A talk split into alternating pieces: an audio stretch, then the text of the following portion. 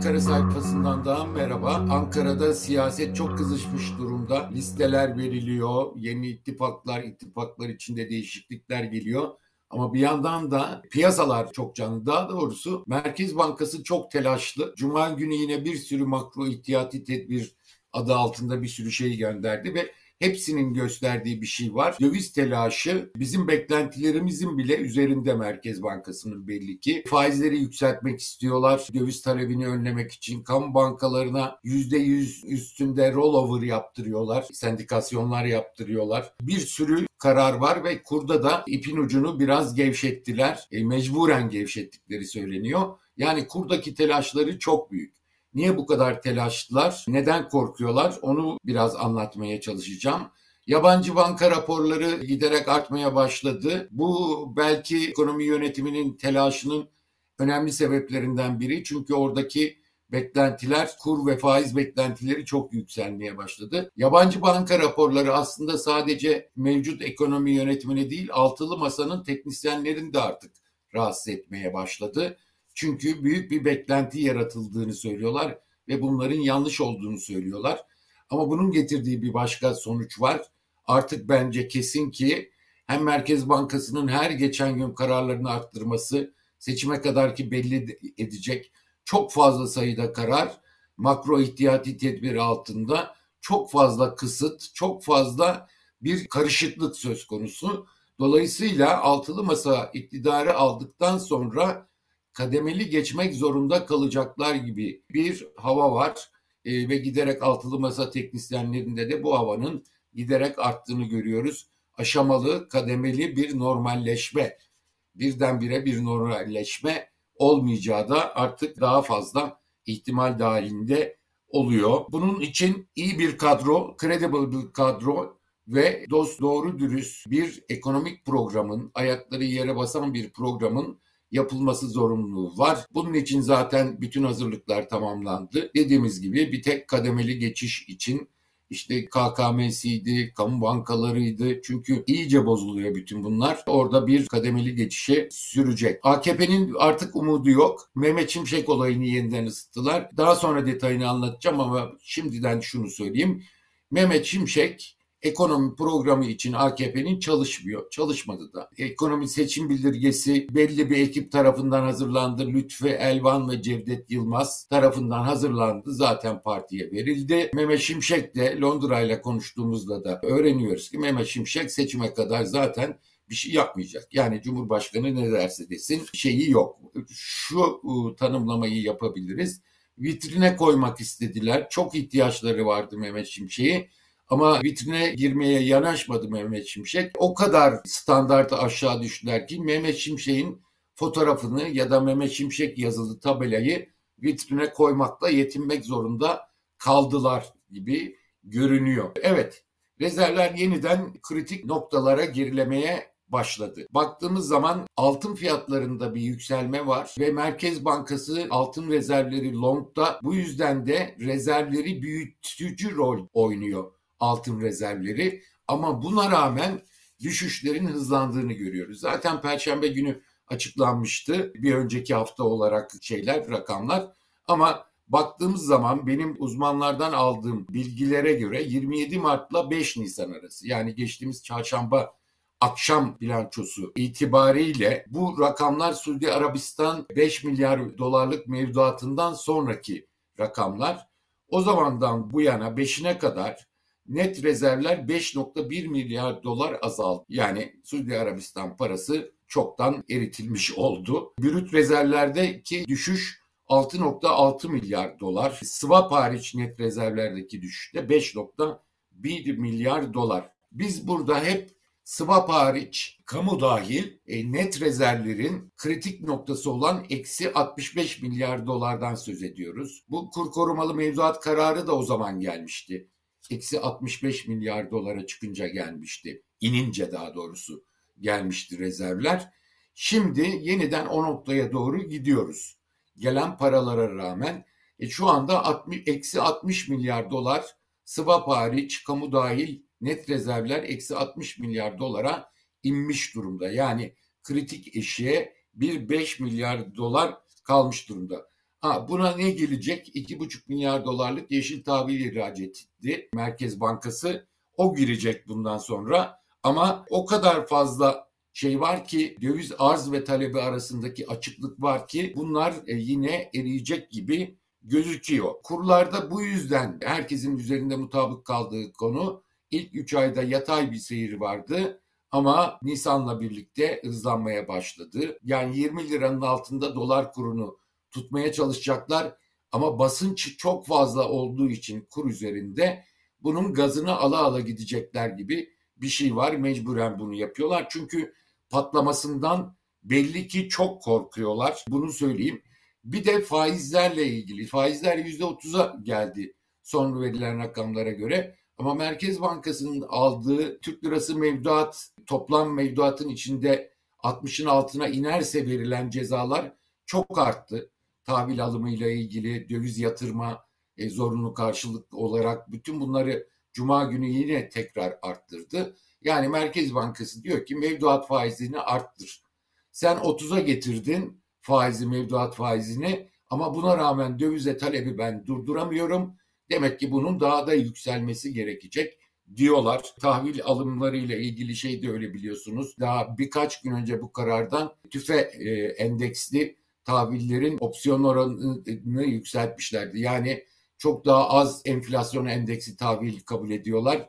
Daha çok sabit faizli yüzde onluk faizli olan tahvilleri veriyorlar. Asıl ceza çünkü bankalara bu böyle vermiş oluyorlar. Merkez Bankası'nın gördüğümüz kadarıyla buradan da yola çıkarak seçim harcamaları çok artmaya başladı.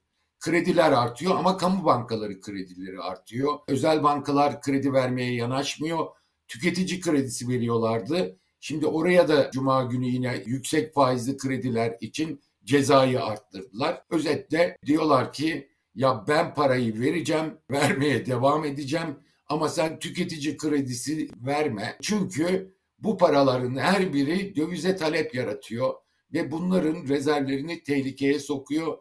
Giderek telaşları da bu yüzden büyüyor gibi büyüyor. Niye döviz talebi yükseliyor diye baktığımız zaman ha, bu arada bankacılarla konuştuğumda bankacıların söylediği baya bir telaşın arttığını görüyoruz. Artık son bir ay ne olacaksa olsun diyorlar.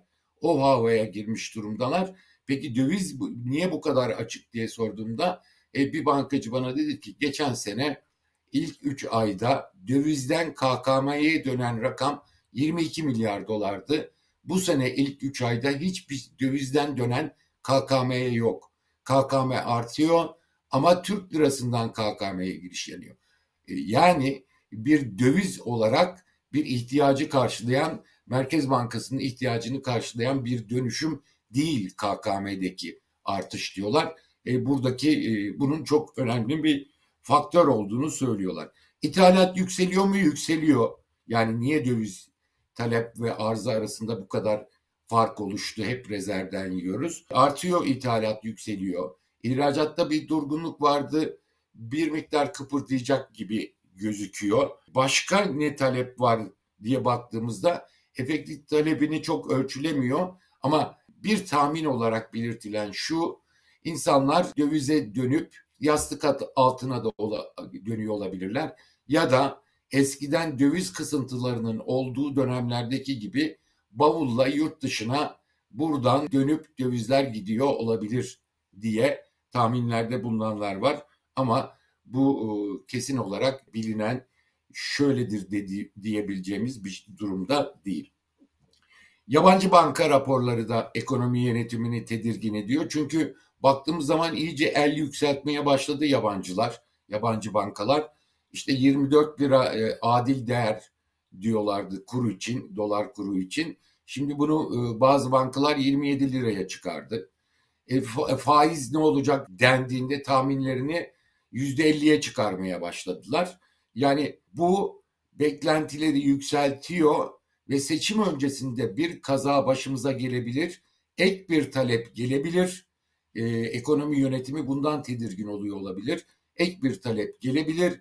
O yüzden şimdiden biz döviz cephanesi biriktirelim ve kritik seviyeni ye, e, ile girmeyelim son günlere seçimin öncesinde. yoksa başımıza bir kaza gelebilir diye ihtiyatlı davranışın e, bir sonucu da olabilir. Yani e, neden beklediğimizden öte bir panik var dediğimizde aklımıza gelen iktisatçıların ve Ankara'daki çevrelerinin aklına gelen şeylerden biri bunlar açıkçası. Biraz önce söyledim altılı masayı da tedirgin ediyor. Yabancı banka raporları ve buradaki beklentilerin yükselmesi e, gerçekten abartılı tahminler gelmeye başladı. İşte 27 liralık dolar kuru, %50'lik faiz gibi şeyler var. Bu altılı masayı tedirgin ediyor. Yani yabancılar bir yandan e, seçim sonrası için hazırlık yapıyor. Bir beklenti kamuoyunda oluşturmaya çalışıyorlar ve yabancı girişi için bu seviyelerin tutturulması gerekir gibi bir algı yaratmaya çalışıyor olabilirler gibi bir kaygıları var altılı masa teknisyenlerinin de. Haklı oldukları çok şey var bu raporlarda. Onu herkes biliyor. Bir sürü aksiyen yön var. Büyük bir e, şey açığı var, itibar açığı var. E, çok açıkça gözüküyor. Bu beklentileri çok arttırıyor tamam ama bir yandan da seçim sonrası için bir baz oluşturmaya çalışmamaları gerekir, abartılı olmamaları gerekir diye düşünüyorlar.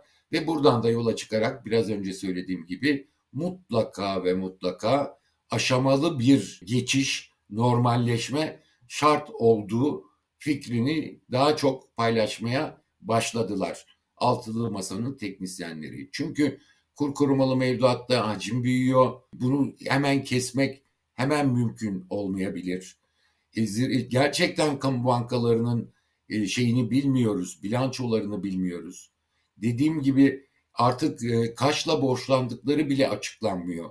Yurt dışından yaptıkları borçlar, vadeler bunlar kesin değil. Özel sektöre büyük montanlı krediler var. Bunlardaki durum belli değil. Bunlarda gerçekten batıklar gösterildiği kadar mı yoksa çok daha büyük mü? Bu belli değil e, yeni sermaye ihtiyaçları olacak mı? E, bütün bu tablolar ortaya çıktıktan sonra o belli değil. O yüzden burada da aşamalı bir geçiş olabilir. İşte zorunlu karşılıklı tahvil stokuydu. Bütün bunlarda e, tabloyu gördükten sonra aşamalı geçiş olabilir. Bir de o kadar çok makro ihtiyati tedbir alındı ki aşama aşama bunların gevşetilmesi gerekecek gibi geliyor. E, ve e, şimdiden bir yandan da onu çalışıyorlar, tabloyu bulmaya çalışıyorlar. Hep söyledikleri anca işin içine girdikten sonra biz bunları öğrenebileceğiz diyorlar. Ama dediğim gibi artık bir aşamalı normalleşme bu kadar e, trafik karmaşasından sonra e, eleyerek eleyerek aşamalı bir e, normalleşme e, ekonomik programda e, olacak gibi gözüküyor. Bu kaçınılmaz hale gelmiş gibi gözüküyor. E, önemli şeylerden biri tabii ki e, itibar açığı. E, Mehmet Şimşek de bu yüzden e, sahnede sürekli isminden söz ediyoruz. E, ilk önce görevi kabul edeceği zannediliyordu. AKP Genel Merkezi önünde e, kürsüler kuruldu bunu açıklamak için. Kabul etmeyince geri döndü. Sonra hasta diye laflar çıkarıldı. Ee, daha sonra işte yine geldi yine gitti denirken en son noktayı Cumhurbaşkanı Erdoğan bir televizyon programında geçtiğimiz hafta e, şöyle dedi. E, eski bakanımız Mehmet Şimşek e, koordinasyonunda mevcut ekonomik programımızı daha da güçlendirmek için çalışmalar yapıyoruz. Hazine ve Maliye Bakanlığı ile Merkez Bankası'daki ekipler de katkıda bulunuyor. Seçimden sonra inşallah bunların hepsini toparlayıp e, ekonomi programımızı güçlendireceğiz diyor. E, şimdi burada bence yanlış çok. E, daha önceden de söyledim. Niye ısrar ediyorlar Mehmet Şimşek'te? Çünkü aset kalmadı ellerinde. E, ekonomi politikalarının iflas ettiği ortada çok açık gözüküyor ve Mehmet Şimşek'ten başka sarılacak bir şey kalmadı. E, görüştüğümüzde ortaya çıkan sonuç e, Mehmet Şimşek görev almayacak. Lütfü Elvan ve Cevdet Aşkın seçim bildirgesinin ekonomik bölümünü tamamladılar.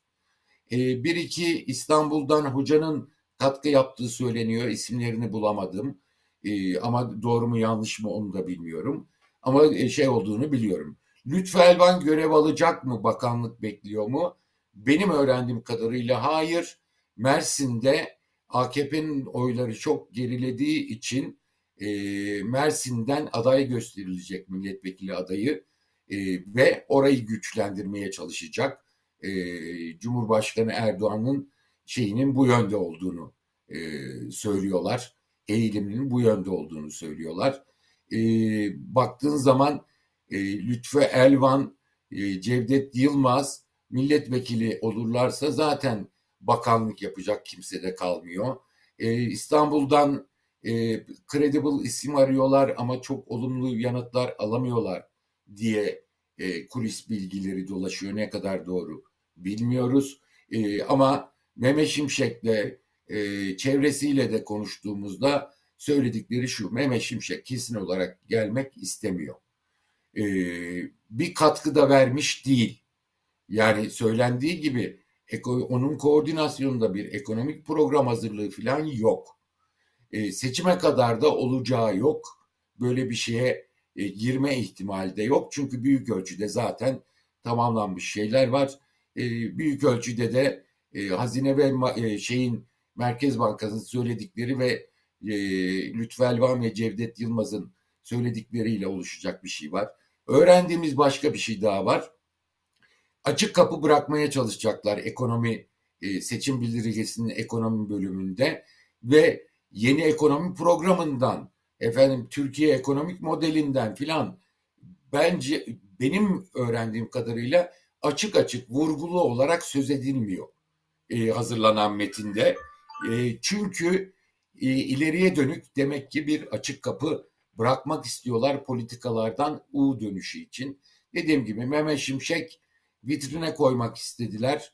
Çaresiz olarak vitrine koymak istedi AKP.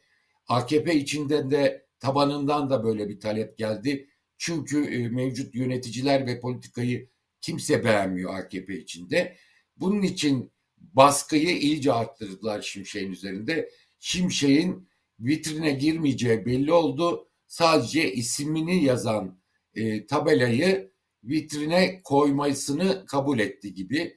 Ama yakın çevresinin söylediği bir şey var.